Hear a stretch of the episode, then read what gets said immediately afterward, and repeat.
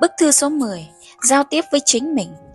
Seneca gửi Lucilius bạn thân mến Tôi sẽ không thay đổi ý kiến của mình về đám đông Tránh đám đông, tránh tụm năm tụm ba Thậm chí tránh cả nói chuyện với một người bạn.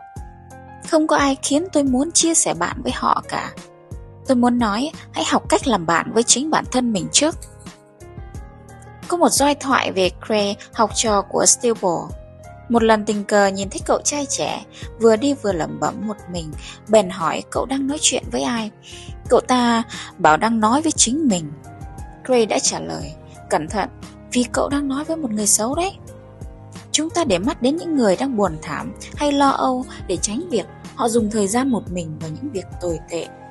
Không ai nên ở một mình khi tâm trí rối loạn, Vì khi đó những thứ xấu xa trỗi dậy, Họ tìm cách làm hại những người khác hay chính bản thân mình hay họ bị dục vọng làm mờ mắt.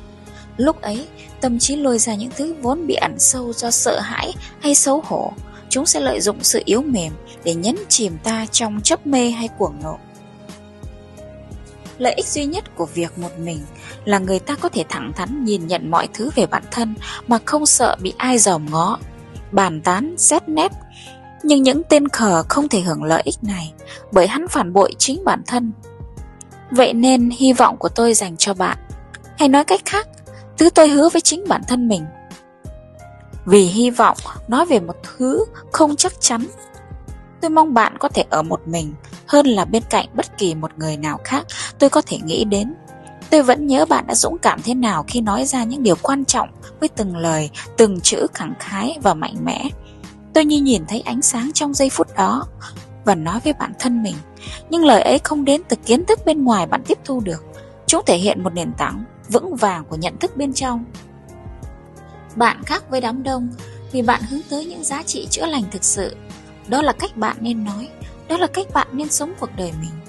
Đừng để bất cứ thứ gì làm bạn nản lòng, dù bạn chỉ mới cảm ơn Chúa Trời đã cho bạn toại nguyện ước vọng cũ. Hãy ngay lập tức đặt ra mục tiêu mới.